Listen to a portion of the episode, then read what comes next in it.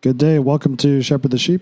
Today it's pastors Jason Vaughn and Gino Guillermo with special guests Thomas Messina and Gabriel Simmons.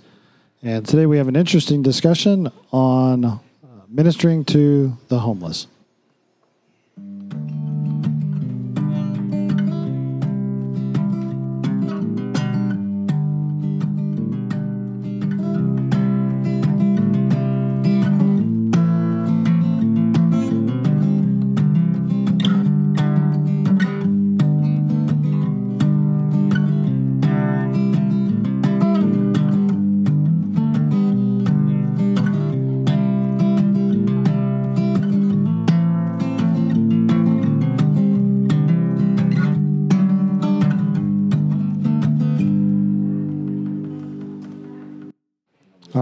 Welcome back.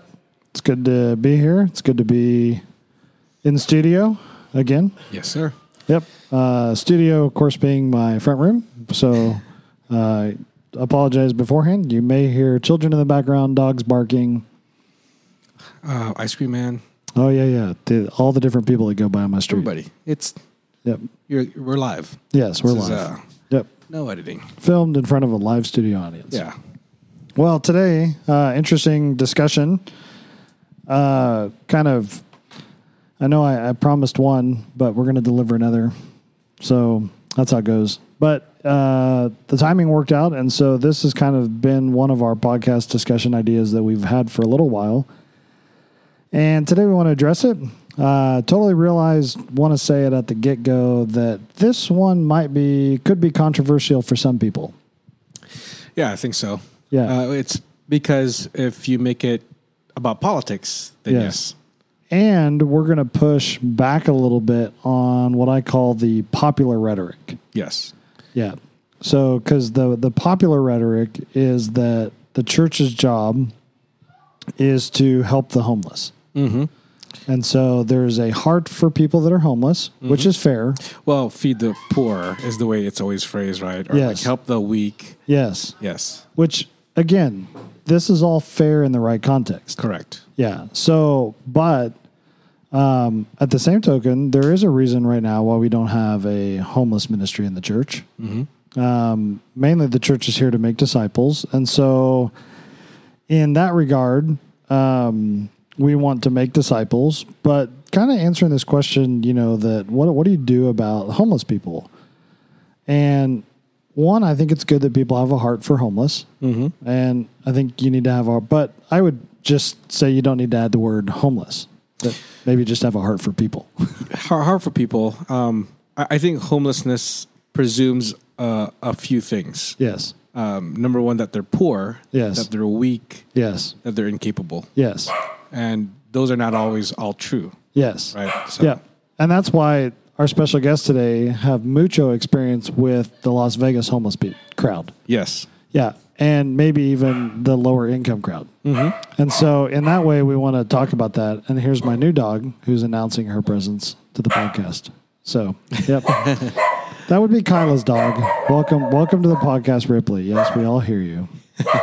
yes, yes, okay, welcome. Yes, you want to you want to get your say. Okay, and I, I can't interpret that. So she was No, speaking she just in kind of walked in here and barked into the air for no reason at all. Speaking in her tongues. Yeah. Kyla's dog's charismatic. Sabine's quiet. My dog. My yo, dog. Oh, your dog's being okay. My dog is a good one. So, Yeah. but um, yeah. So uh, I think the thing for our approach is this, and this is where I want to weave our approach in with the discussion, and then and then get and then interview our guests here and and ask the question. And by the way, guests, they're like they go to our church. You, like if you you know them, so Yes. that's fair. Ripley, that's enough dog. Okay. So anyway, uh, what we want to do is have this conversation, right? Because I think when you want to minister to people, you really need to understand who you're ministering to. You can't just, you know, if you look at a if you look at an issue on the table and you say there's a problem, you you may right you can kind of look and say, hey, something's not right, something's not normal, something's out of line here. But you have to really investigate the problem if you want to answer the problem and solve the problem. Mm-hmm.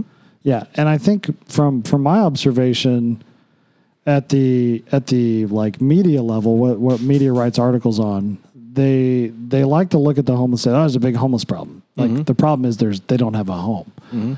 And I think what we've learned is that that's actually not the problem. Right. So what I want to do is I want to diagnose the problem because if you're going to say, "Hey, we need to help this homeless out," then at least make sure you diagnose what the problem is mm-hmm. before you go throwing money at the solution. Right. Yeah. Because if you- if if the if you say homeless, then you're auto, automatically you're thinking the problem is that they don't own a home. Yes. Well, that's not really the problem. That's Right. the it's a it's probably a symptom Yes. of the major problem. Yes. So, because if the problem is a home, I mean, let's build homes. Yes. Let's build let's build uh, places that they can live. Yes. Uh, That that should solve the problem. But we do that already, and it doesn't solve the problem. Yes. And I think as we're going to hear, there are actually already homes built and establishments set up for them to go live in if they wanted to. Right. Yes. So what I want to do is is interview you guys because what I've learned from you guys is that I no longer view it as a homeless problem. Mm-hmm. I view it as a different problem. And so we'll let them kind of talk Yes. about what they've seen Yeah. and experienced. And just before we get started, obviously we're we're going to talk in generalities. There are probably legit some some people that the problem is homelessness. Yes. Okay, but we're we're saying from what I've learned from you guys that that's actually like less than five percent. Yeah. At least That- in our context Yes. context here. Yes, In, Las Vegas. Yes, Uh, from yeah, from what we're aware of, yes, and um, you know, it, it's probably close to the same kind of situation with other places, other metropolitan areas. yes. So, I would guess that LA has the same problem we do. yeah. Yeah. Okay. All right. So with that said, um, I don't know who wants to go first. Well, I can pass my mic. Okay. And then you can you can hold on to yours. Ooh, so I'll give I'll give it to Gabe, and we'll go go this way. Okay. So, Gabe, you are a tell, tell us about yourself. You are a police officer and you are uh, stationed on the strip. That's correct. Okay. And so you run into a lot of homeless people. I do. Okay. Like a lot every day. I like a lot, a lot. Yeah. Like every day. Yeah. It's probably 95% of what I deal with on the strip. Really? Easily. So, about how many contacts a day?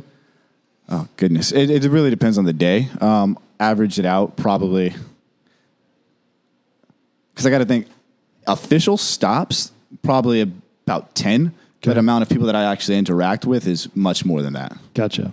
So, even 10, you work 10 hour shifts. I do. So, even 10's one an hour. Yeah. And For officials. first hour is briefing, then I have an hour lunch, and then we come hour debrief at the end. Wow. So You guys get an hour lunch?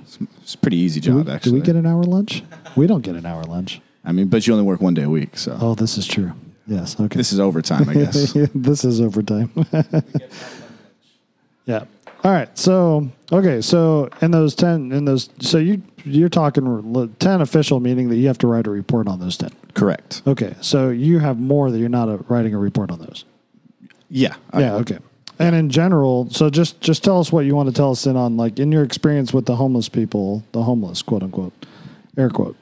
yeah, absolutely. So the the thing that I see is like about ninety percent of the homeless people that I come across with, and I'm not trying to use any type of hyperbole whatsoever. I'm trying to be a fair estimate. About ninety percent of the people that I come across with don't want help.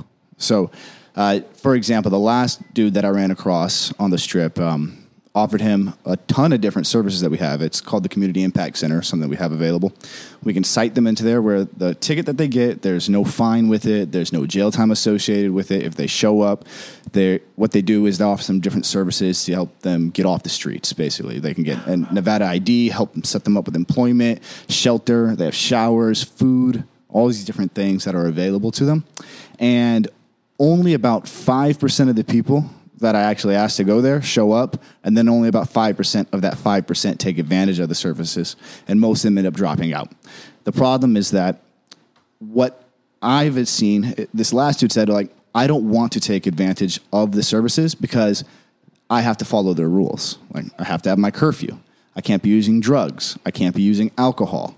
And that's really uh, what the crux of the issue is. It's like, I know you've mentioned this before, but it's not a homeless problem per se. It really is more of a drug problem. And what we see from those drug issues is people not caring about life. A lot of them think that they're more free than they are, than we are, because they don't have any responsibilities. They don't have to worry about anything. They can just live wherever they want, do whatever they want, and they can get high all the time. So they think there's freedom in that.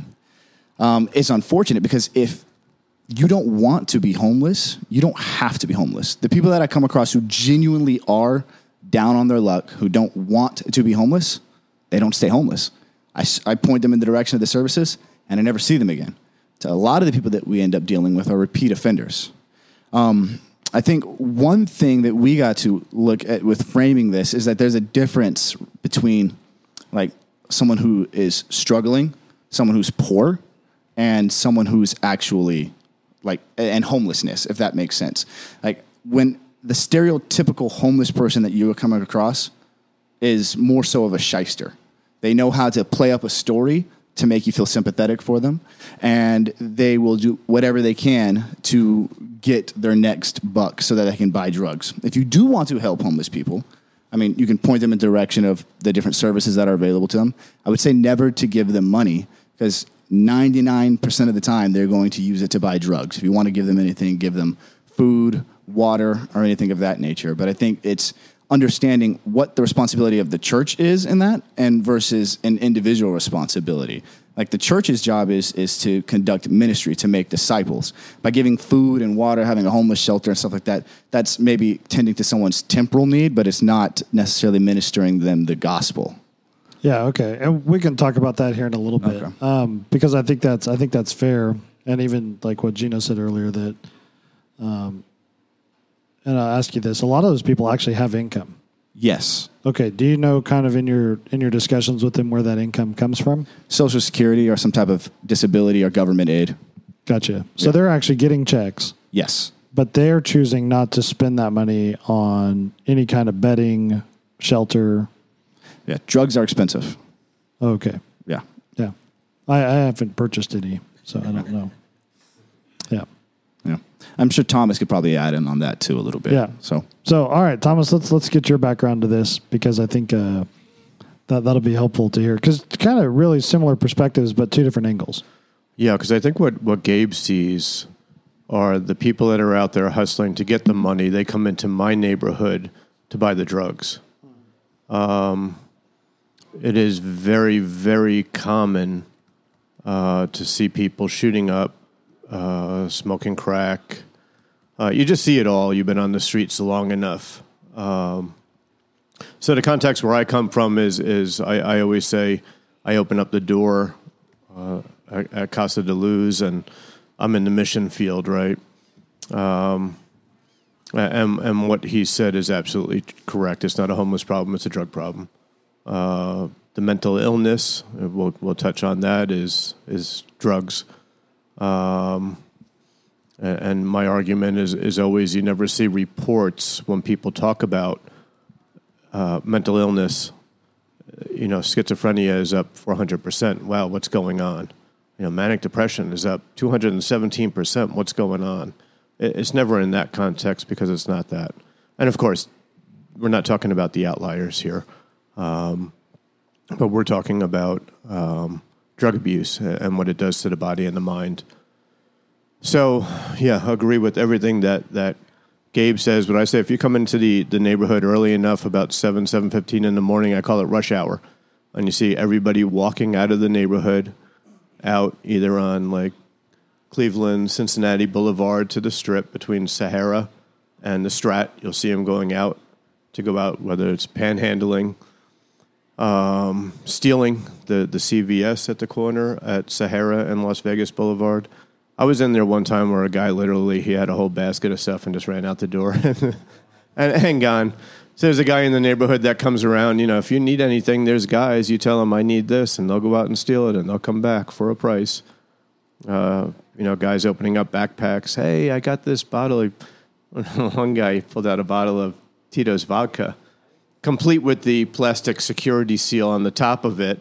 And hey, you know, twenty bucks. And I was meant there was a, a a friend of mine in the neighborhood. He said, "Oh yeah." He's like, "That guy's great." He's like, "I, I got a six hundred dollar bar in my apartment that cost me one hundred fifty dollars." He's like, "You get all the best stuff. You just tell him what you need, and he'll get it." Um, so, yeah, I don't know where you want to take it from from there, but I, it just yeah, amen to, to what, what Gabe said. Yeah, and so just so people know, uh, kind of in your ministry, how much do you want to share about that? Like, just so people know kind of what you do down there. Yeah, so I'll talk about what I do. Um, but, but Casa de Luz, it was set up to be kind of the light in our neighborhood. So that's industrial and Las Vegas Boulevard, Sahara, and Wyoming. So it's known as Naked City, uh, behind the stratosphere. And it's low income, uh, it's a lot of drugs. Uh, so last week there was a shooting on Tuesday, one on Friday, Monday, another shooting, Tuesday, another big incident, man with a gun in the apartments right next to us. Um, all of these, the Tuesday shooting was directly into an apartment of one of our families. So our families are the ones that we're dialed into. We tutor the kids. Uh, we work with the parents. Maybe they're in a English class. Maybe they're in uh, uh, a celebrate recovery. Uh, maybe they're at our Bible studies. Uh, Monday they were shooting into the apartment above one of our families, and we had two other families in the apartments right next door. And um, so, just a very uh, violent crime's been up. Just a very, you know, it's darkness. It's you know, you um, you know we, we read it in the bible and, and we're in the middle of it Yeah. so uh, my job i'm out on the streets um, i'm outreach and so I, I get to go out and tell people about the gospel Yeah. all day long go out and love and, and serve our neighbors A- and i want to echo that you know the, the homeless population inside of it they're, they're still our neighbors we still love them They're still made in the image of god still have worth Yeah. but the way that we support them is through the gospel. Um, you know, if somebody's real hungry, we'll give them a snack, but we don't do meals or anything like that. Um, but it's encouragement to hear the gospel, make a decision to to go in. In three years, we've gotten three people into detox that we're going to go on to a program.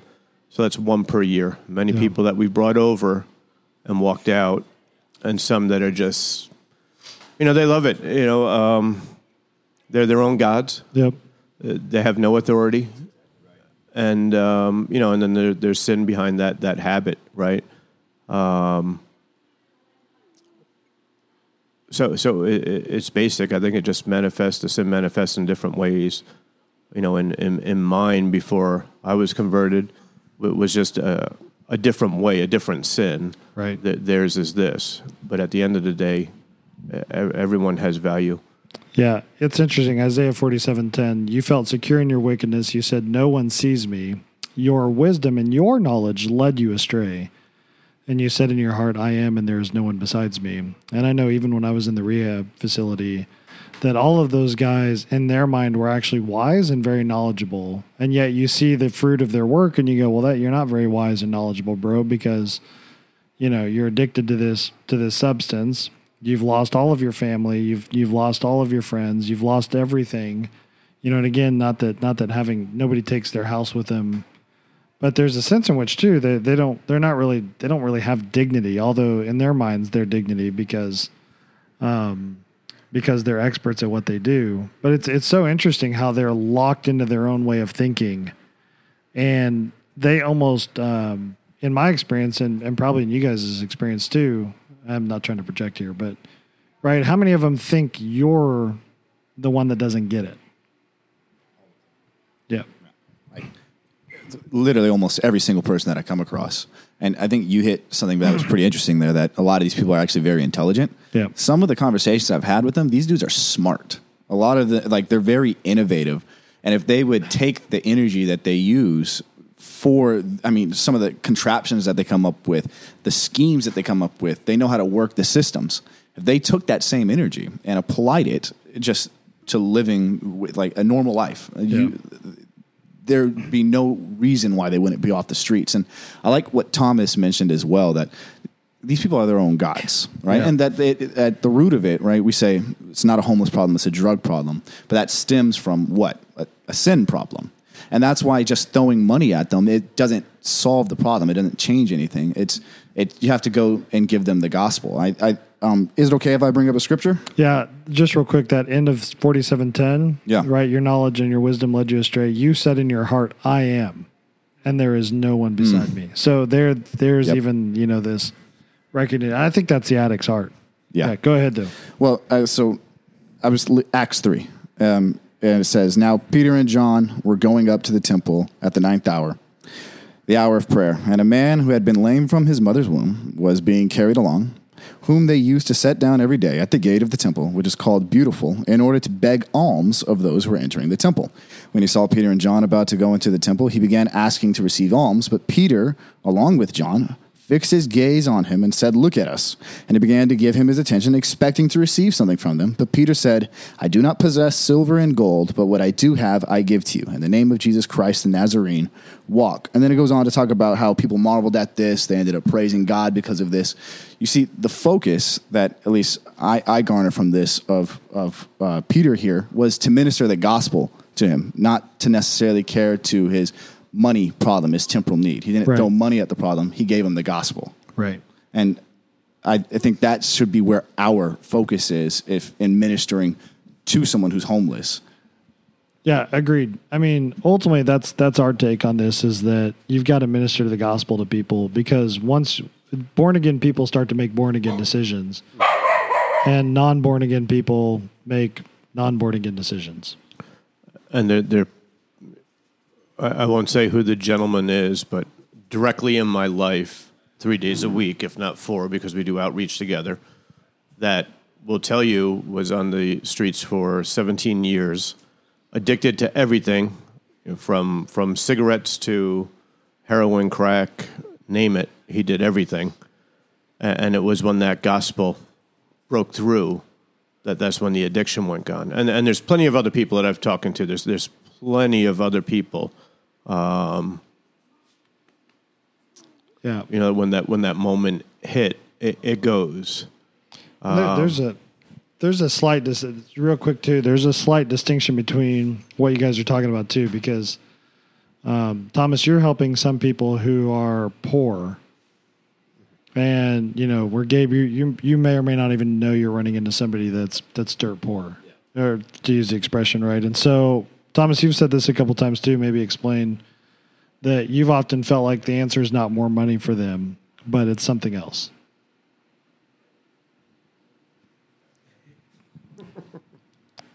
the three or four decisions. Uh, uh, uh, yeah. So uh, you know, it's it's the the adage that that they're, three good decisions away from you know climbing out of where they are, or or some people are three bad decisions. Uh, we have someone in the neighborhood that was making three bad decisions and were where they were, got pregnant, and said, "Okay, I have to stop using this drug because once they found out that they were pregnant." And has now made three good decisions uh, with a little help uh, that my, my counterpart has been able to give. I think in 30 days they're going to be out of the neighborhood, away from that. But uh, you know, if you just take somebody and move environments, uh, you know, they showed up and the problem comes with it. But to get support, um, to get support, support to help her on this journey uh, after she has the baby, and really setting a way into life, and of course, all through this time, working with the family, with, with the gospel, with their daughter, and all this stuff. So, um, but yeah, it, it, it's three good decisions away. Yeah. I, I think uh, I don't know if you want to elaborate more on that, um, but it, it kind of what what I think Gabe was talking about. Um, you know, for me, it's it's Romans one twenty eight. I'm sorry, Romans one eighteen down to the the end of the chapter. Um, they all know this. You know, I stopped by and saw one of our, our our friends that's been on the streets forever. Actually, has a son that somebody else took in. Uh, son's having all kinds of problems. Mom's in jail. Sees his dad on the streets. I mean, bad. And I was driving out, and I rolled down the window and said hi to him. Let me just call him Tim. And I said, "Hey Tim, how you doing?" And he looked at me and said, "You know, I can't lie to you." He's like, "But but not good." And it's like, okay, when? You know, when when is enough enough? You know. Um, but he's just for whatever reason not there yet. You know, Right. hasn't come through. So Well, and that's you know to to you guys' point to kind of to summarize the point a little bit. Um, what I hear you guys saying is the problem is actually not a lack of money, and the solution isn't just to get them into a quote unquote normal life. And I think that's where we as a church stand too. That that you know to get somebody into a normal life doesn't mean you've saved them. It doesn't mean God saved them, and that the, there's still the big problem of death and eternal life sitting there that that ultimately has to be dealt with. And so what I hear you guys saying is what we don't have we don't have a homeless problem. We have a drug problem on the streets. We have uh, an idolatry problem at the personal level because these people think of themselves as their own gods. They think of themselves as um right as freer even though they're not. We recognize they're not. They are ingesting enough drugs to cause mental illnesses to to really jack up their head which then in turn does cause problems for society because now they're now society is dealing with their personal decisions and their own personal sin. And so the wave the effect of that is pretty devastating. You know like adultery uh, can devastate you know at least your spouse and your kids and maybe some people outside of that. But this this is at a different level because the the ripple effect is rippling into people that you don't know you know the owner of cvs is having to write off thousands of dollars of loss a day kind of thing. And so, you know, that guy's trying to put food on the table, whether or not you think CVS is the big bad man or not. It doesn't matter. It's still, you know, somebody's profits lost. And so, you know, you have all these basically, and kind of thinking about the problem, what we're trying to say is that we don't view this as a homeless problem. Mm-hmm. This isn't a financial problem. This is an idolatry drug problem. Yeah, I you know this for for a very long time. I I thought um, these these guys would be the the uh, lowest hanging fruit to give the gospel to, and they're really not. They're actually more dug in than you realize. I mean, just hearing that stat that three years, three people went into uh, rehab, right? Um, and and you know how much money was thrown at that program, and how much resources, and that's insane. And it's you know I think uh, those are actually the hardest people.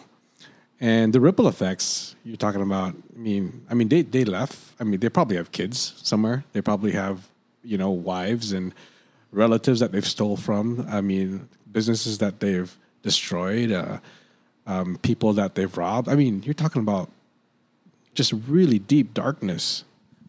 Yeah.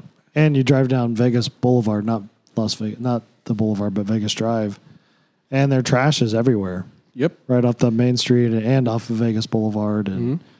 so somebody's got to clean that up. Somebody's paying for that too. Mm-hmm. And again, not that the not that the solution is somebody you know that we don't have dirt, but right. I think for us the solution is hey, there's got to be the gospel, mm-hmm. and there's got to be some kind of discipleship. And so, really, rather than looking at this saying, hey, do we throw more money? Right. And so, this is where, Thomas, you're trying to help some of these, some of the, the lower income families make wiser decisions with their money because instead they what? They get their stimulus check and what do they go do with it? They go buy a bigger TV.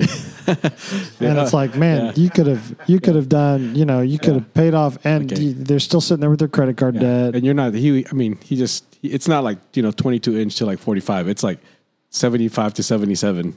Yes. I- uh, yeah. how? Why? Yeah, yeah. Seriously, yeah. Why?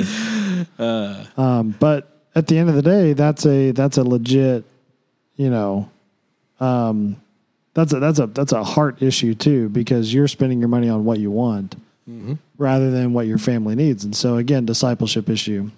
So Yeah. yeah, in, in that, have we have we missed anything in diagnosing the problem? Yeah. I don't think so. I, I mean, ultimately, I mean, deep, deep, deep worship problem, right? Idolatry. They are their own God uh, to the nth degree. Yes. Selfish. Um, they, they can't see past their own needs and their own Yes. wants. Dru- drugs uh, provide the greatest happiness. Why would they leave that? They can Yeah. get it every day. They can live on the streets and get it every day and be the happiest they can be. It's right. Yeah. So, Well, you read the stats on that, right? The Mm-hmm. the what is it? The endorphins. yeah. What's the stats on It's, meth? it's like seven times or seven to thirteen times. I forget what it is. Like greater than sex. Oh wow. Yeah. And, and meth lasts for like eight to twelve hours, right? Yeah. Yeah. So all day. I mean, uh, you're getting hit, and you could live that way. Just kind Wow. of escape life. Wow. Okay. So we don't have so like you said, throwing money at them isn't the solution then because we don't have a financial problem. Right. Right. And building homes isn't the solution because we actually don't have a homeless problem. Mm-hmm. So what we have is a gospel problem. Yep. We have a sin problem and we have an idolatry problem. Mm-hmm. And that's something the church can't answer. Yes. Yep. Now, let's go back to kind of what you said about these people are pretty hard hearted. To me, that becomes an important part in the church discussion because now you have this question of you only have so much time, attention, resources that you can give to anything, right? You only, you know, all of us, the, the great equalizers, whether you're rich or poor or middle class, it doesn't matter. We all have the same amount of time. And there's only so much you can do with your time. Mm-hmm. And so, like, if you if you value time as money, you know, even then, there's only so much money that you have, and so the question then becomes: is what where should the church put that time, energy, and resources into? Mm-hmm. And is going to the strip to engage homeless people the answer to that? Right. Right. Yeah. What's your what's your thoughts based, on that? Based on this, based on the the facts that we've just talked about. Right. It's it seems that um, it seems that we we almost need an army of disciple makers. yes. Uh, it's it's. I think the the resources need to be poured into disciple making or equipping the church to Yes. make the disciples, so that you know, um, so that we have tentacles in every area of life, and you know these people have circles of people that we'll never reach as pastors, Right. and they can help them see that, hey, you actually have a worship problem. It's not that you know. Uh, deeper than a drug, you have obviously you have a drug problem. You know that, but your ultimate problem is you don't worship your creator. Right. Yeah. So, in terms of setting up ministry, though, you know, somebody again, somebody might be heartbroken for them and say, "Well, don't don't you think you need to organize something to go mm-hmm. down there mm-hmm. and to minister to those people?" What do you Right. say to that person? I'm passing the mic on right now. Well, so and the, the good thing is Thomas does see this because, and I, I don't want to throw any churches under the bus, but sometimes I, I I hear what some of these churches do, and I wonder how they do it. And I think it goes back to what, what was said in the beginning is that it's a it's a people problem. Yep. You know, it's, it's the love for the lost, no matter where they're at. Right? We always try and meet people where they're at. Uh, so coming down once a year because it's Serve Week, a- and a group is going to go down and, and go into the low income area, and and you know maybe give out some food and hand out some Bibles, um, and then and then go home. No, so you know if somebody has a heart for it, you know Gabe, Gabe just said o- off mic parachurch, and, and yeah, I, I believe that's true. Come down to where the people that are doing it, you know, and work alongside. Because if you just showed up in our neighborhood, right? Like I stick out. Everybody knows me now, but in the beginning we stuck out. Um, like what are these guys doing in the neighborhood? Um, so there, there's some things that you have to navigate. So if you just showed up blindly in our neighborhood, um, it, you know, it might not go so well if you don't know where to stay out of things like that. So you come down and, and our door is open Right. and, and, and come work with some Well, you've seen that too, because you'll see people come down and like you'll see a horde of people come down and they'll be there for two days or maybe one day and then they're gone.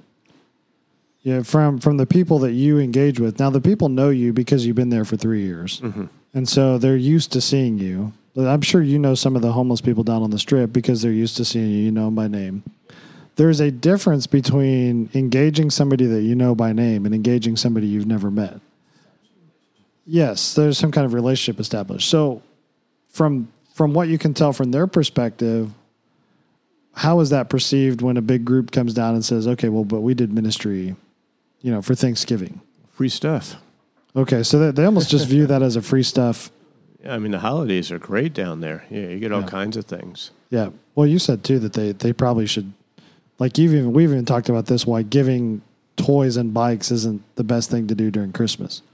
No, because what it does to the family, right? It, it emasculates. If, if, if there's a man in the house, it emasculates him. You know, mom is polite, the kids are over the moon, and you're the hero of the story. Yeah. They're not. So you're not doing anything to help that family. And the bike lasts how long until it's stolen? So, uh, I mean, a, a real quick story. They, they last two weeks and they're all gone Yeah, because all the apartments, all the gates, all the locks are busted. Uh, there's an apartment complex on our street, and the door was open, and we knew it was dirty. And I'm telling you, it looked like from the outside there were bikes. It looked like like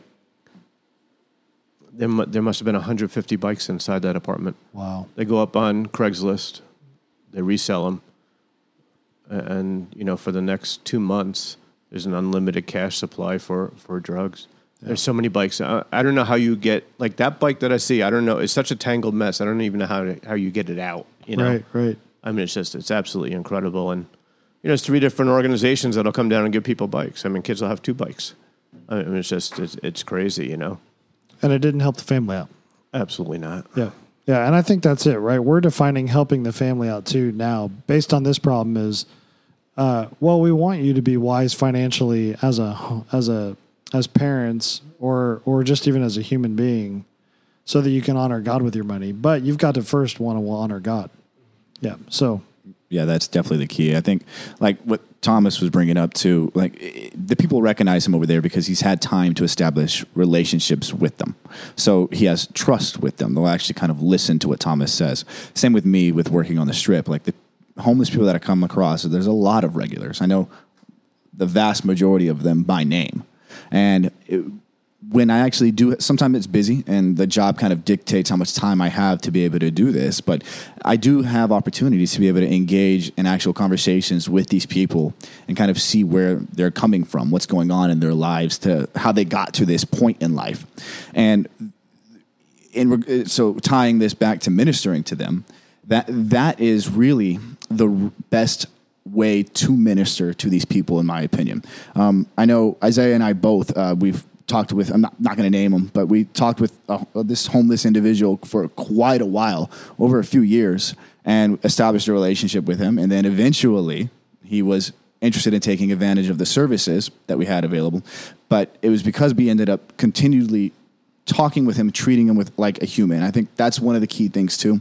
Is a lot of times they don't feel like they people are genuine when they come. Like if you come, you give them food, you give them water, and maybe you give them a gospel tract, like or whatever you whatever you do for that. They're gonna think it's kind of disingenuous and you're just kind of doing it to make yourself feel better or do good. Mm. Or if you get a big group of people and it's like a big church ministry, it's like okay, they're kind of doing their little church thing, whatever.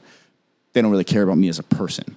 So when you treat them with dignity and you look at them as someone that is made in the image of God, they're more open to listen and to hear the gospel. And that was kind of one of the things that motivated this particular person to actually want to get off the streets and want to live in a different way. yeah. Okay.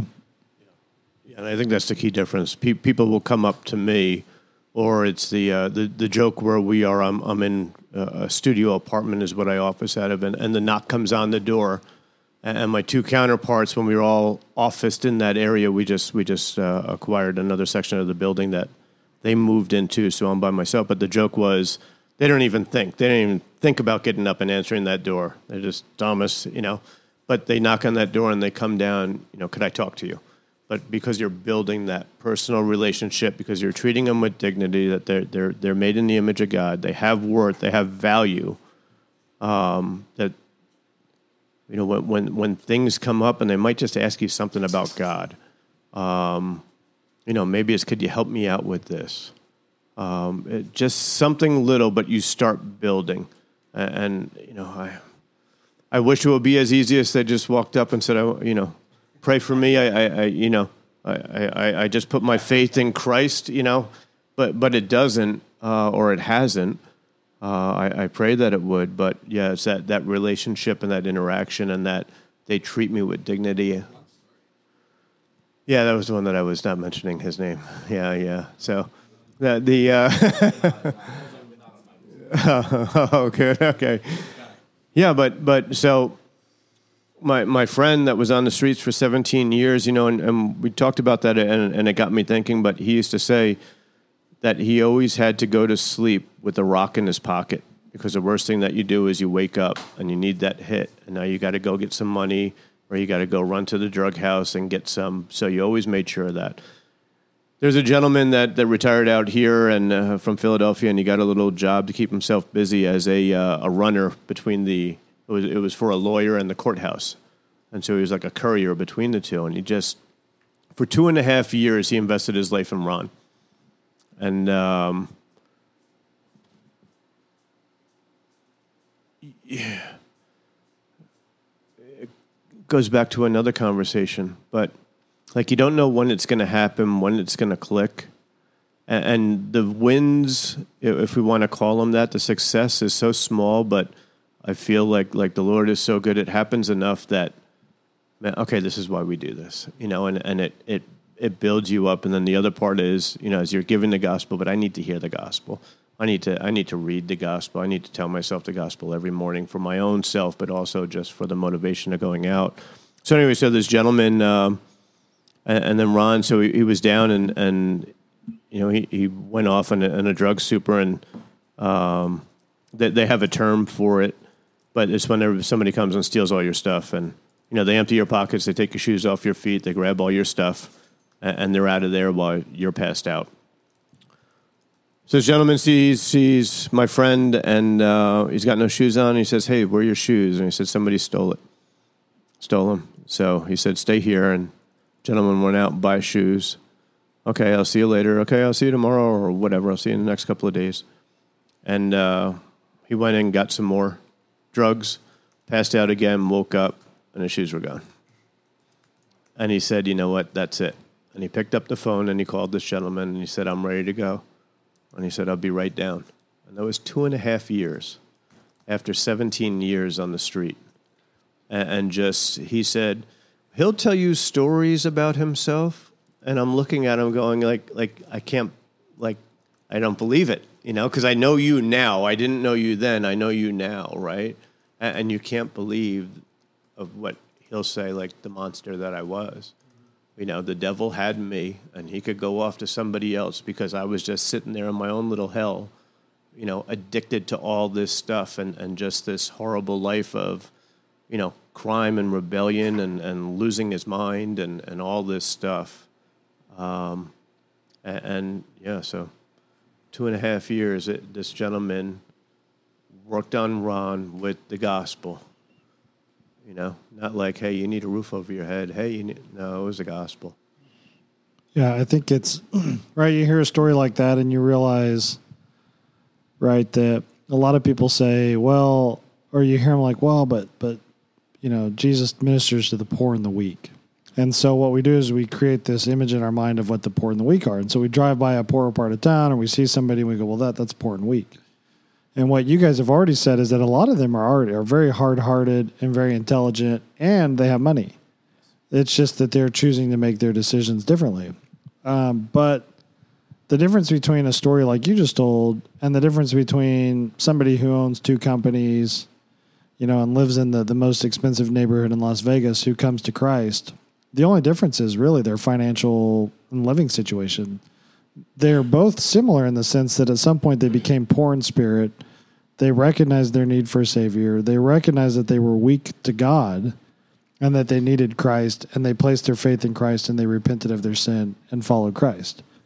And so, if you look at it biblically, theologically, right, then it tells us that we are not shopping, like, right, that ministry and salvation is not found in, in an economic situation. It's found in the with the right heart situation. Yes. Yep.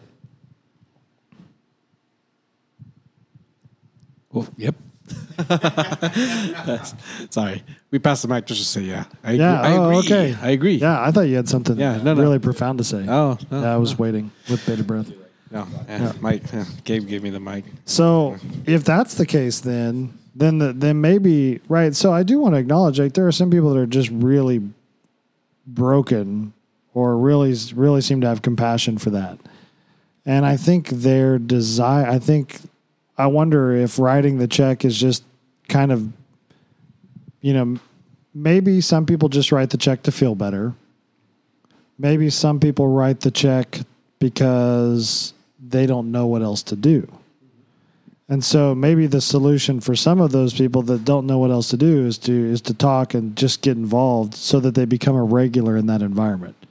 Because it seems to me like the resource that these people need is time and attention. Yeah. Yeah. So um, someone may ask, though, right? Like you mentioned, that we are commanded to help the poor, right? Yes. And I think I would agree with that. Obviously, that's a biblical command. But I think what we're looking at here is that you're defining what the difference is, right, between someone living in this willing lifestyle of of, of recklessness, uh, willing willingly living on the streets, and someone who's actually down on their luck, someone Yeah. who's actually poor. Yeah. Right.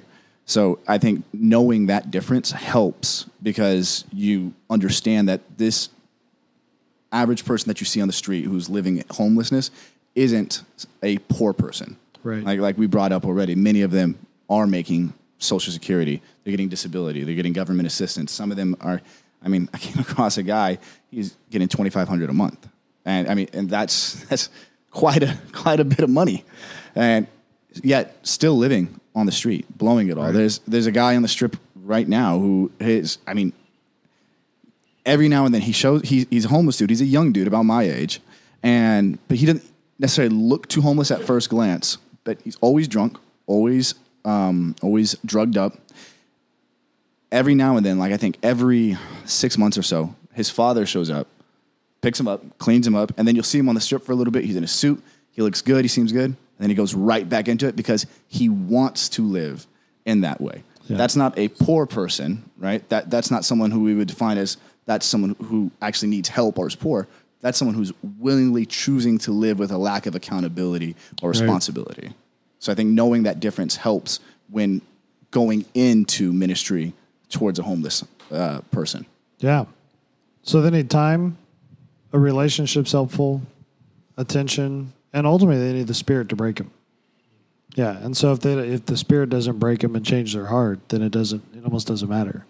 But I think hopefully if, if you're the kind of person who's like really broken for them, you know, you find a way to get involved. You find a way to help. You know, maybe you find a way to then, you know, go down to Casa and help or tutor and get to know these families and become an individual in their life and then don't expect any results because I think that's the other problem is that the you know we start looking at well how many conversions have we had with the money we're spending over there which is just the most uh, it's you can't think of ministry like business. Ministry is just expensive. And it's expensive because it's not like a business where you can go but look at what we produced. You can't look and go look the bottom nine like and it's hard to even quantify growth. So um, for us right time attention resources um, time is probably the best resource. My my um, you know the the word that I use is consistency is so important. Being consistent. It- it's just um, yeah, you have to be out there. Um, you know, each time that you talk to an individual, it's it's another step deeper into their life. Maybe they reveal more. Maybe they ask more questions.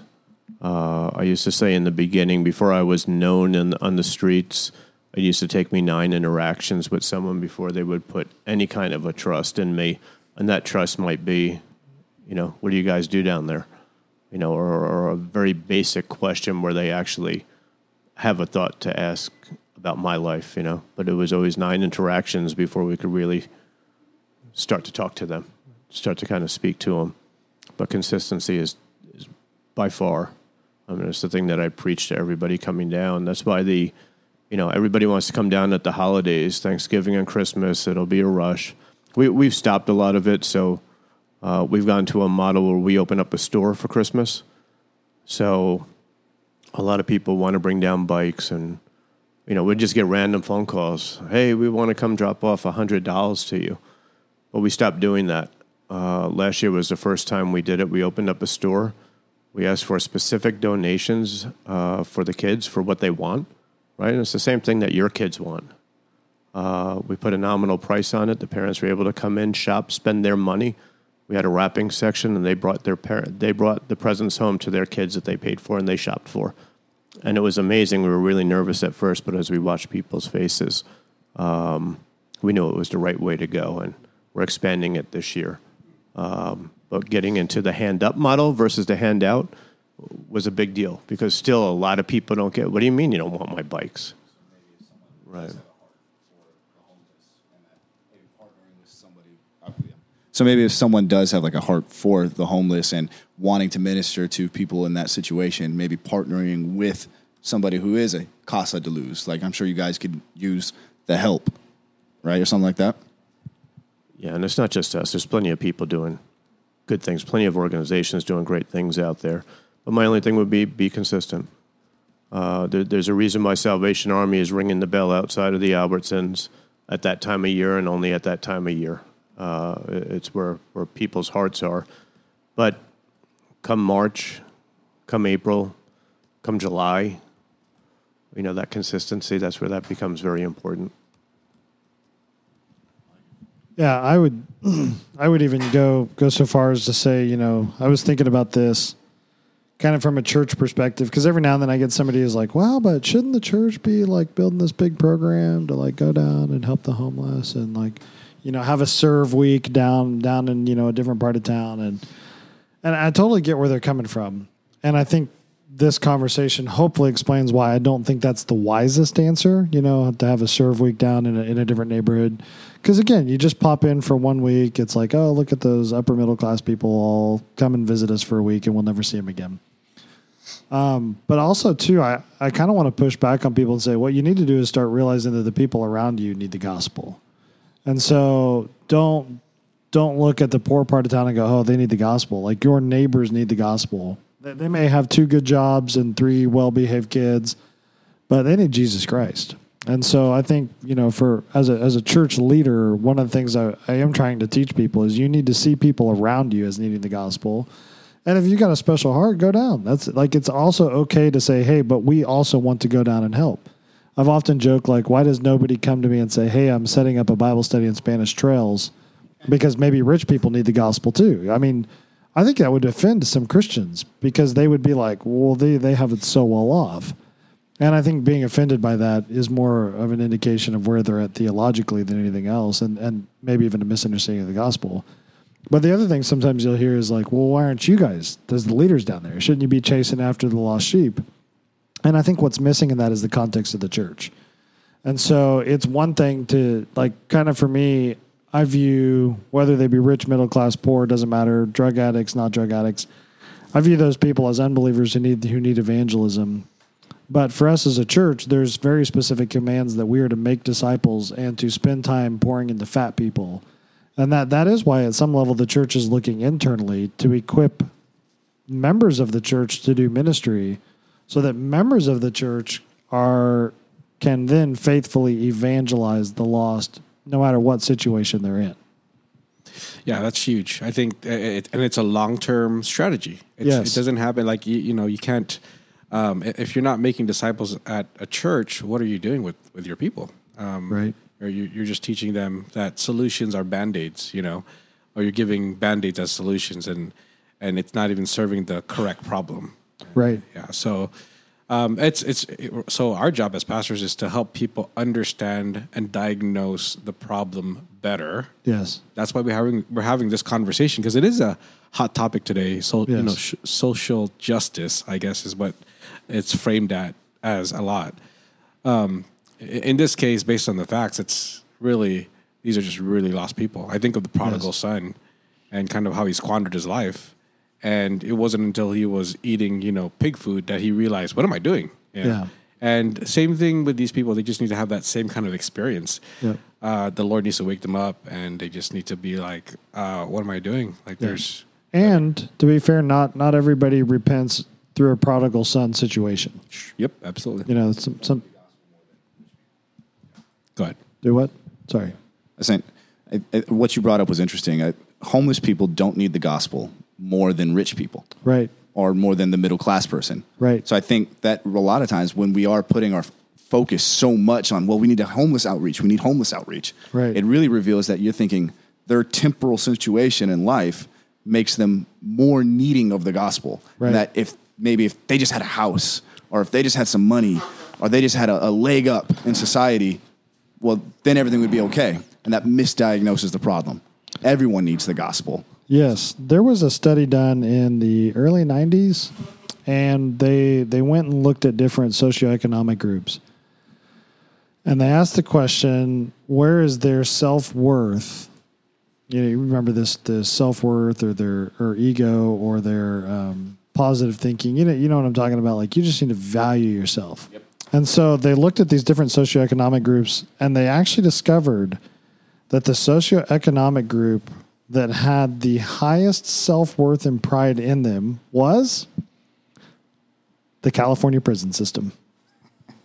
Let's say all these prisoners thought very highly of themselves, thought thought they view they valued themselves very high self confidence. And the funny part is, right, that we look at that and go, in your in your wisdom and your knowledge, you have deluded yourself, you know. But here you are, you know, and so it's interesting. I remember John Street ran that by us, and it was it was crazy because it was that point that, right, that just because you're in the prison system, it the prison system actually doesn't necessarily put you in a better environment to believe the gospel.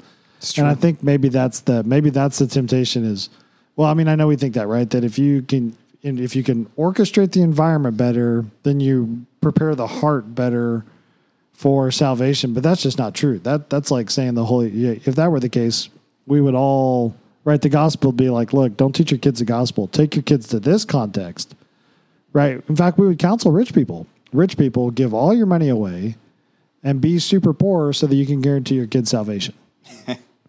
Ooh, see, this is where I could get in trouble because my satire is going to come out, start blowing some thinking up. And on that note, we probably should stop so I don't get myself in trouble. That's and get, true. yeah, Gabe's got to go. He's got a baby. Levi, welcome. so, yep. How's baby? Doing good, doing good. He's we're getting about like three hour stretches of sleep now. So Wow. yeah, I know it's better than thirty minute stretches of sleep. That's why you can't do this when you're after 40 because you would be, you go down, yeah, man, I got a three hour stretch and you get up 30 minutes later and go to the restroom. Oh well. I still got to beat Gino though, so Ooh, it's a We need more. competition. everything's a competition. Oh. I beat Thomas, so Are you are you okay with this competition? Uh, I'm, I'm winning right now, so That's true. it's going to take a few years for Yeah, him to yeah. catch up. yeah, yeah. Yeah. And with Gabe dealing with three hours of sleep, I don't know. He likes his sleep, so we'll see. Yeah, probably. that's true. Yeah, he's Yeah. like, I can handle two. Not really. Well, for all those parents out there with two who don't want to go to three, it's easier. It's actually easier going from two to three. uh, Was that that was the- your the- case, right? the- no. yeah, no, that's never the case for me. You add one, it feels you uh, you have one and you have two. It feels like two, not one. And going two to three feels like three and a half. I, I wonder is that because you have two type Bs in your house? Uh, you know, I don't know. I don't know. Maybe because they're they're closer. Oh, that's true too. They're closer. Maybe they're closer, and um, yeah, See, because ours are three years apart. yeah. Yeah, so by the time Gabe is born, Isaac's kind of got it figured out. Zach's got it figured out, and then we didn't have to potty train Gabe. Mm-hmm. We just looked in the bathroom one day. and was like, "Did you tell him that?" And she's like, "I didn't tell him that. I didn't tell him that either." Well, he just watched it watching his brothers. Yeah. Do what? Oh, that's true. Gabe was an adult when I met him, so he was potty trained well before then. Yes. Yep. Yeah. Gabe's mom did good. We'll have to talk to Isaiah's mom. Yeah, there's so many variables there. But Yeah, that's true. All right. Well, listen. Uh, if if we said anything shocking or outrageous, uh, talk to Thomas or Gabe about it. Mm-hmm. And uh, but and I think at the end of this, just just to caveat and say again, we have a heart for every human being, Correct. and we need to view every human being as valuable. Um, but we also need to be wise with our resources. Mm-hmm. And so before we run in and demand programs or demand this or demand that, we really need to ask what is the problem and what's the solution to that problem. Mm-hmm. And does it, it, and here's the other thing sometimes there are valuable problems in this world. And then the next question to ask is, but is the church the solution to the problem? Mm-hmm. And I think, right, the church is actually not, the Bible doesn't tell us to be a, a drug rehab center. That's not to say we can't help somebody who was in drugs get off of drugs and then walk, walk, you know, mm-hmm. righteously without that addiction. That's not to say we can't help that individual. But the million dollar question is, right, is that if it if you end up the last thing you want to do is look at and being like, wow, we got involved with all these programs and now we don't even teach the word anymore. Because, you know, Jesus Christ is now third or fourth on our time on time, resources, energy, and attention. And that, that that can never be. The head of the church must always be the focus of the church. Yes, uh, we're, our job is to call people to Jesus Christ, and if, Yes. if as as um, uh, valiant as it is, you know, helping people get out of drug addiction, uh, the even greater thing is to help people find Jesus Christ. I mean, Right. what's, uh, but you know, the perception out there obviously is is is wrong. You know, we value Christ Right. um, we value Christ so much. That's why we want people to have Him. And I could say this that even if we there were ever a program like that in the church, it would be a both and, not an either or. Right. And I think that's that's the other part is is a lot of times it gets pitched as an either or. Uh, honestly, I think more things get pitched as either ors instead of both ands. Yeah. And I think both and is usually the better way to go. But mm-hmm. if you don't have the resources, then like we don't have a building because we don't have the resources. Right. So Yeah, I mean, but the simple thing, I mean, the simple step of diagnosing the problem is so common sense, but that's exactly what we're not doing as a, as a society. yes, yep. And this this cur- this curtails to probably our next podcast topic, which we were going to talk about, mm-hmm. because yeah, topic to be coming up is helping people, knowing what kind of goals to have for people when you're helping them. Yes. which again requires rightfully diagnosing who you're working with. Mm-hmm. All right. Well, with that, until next time.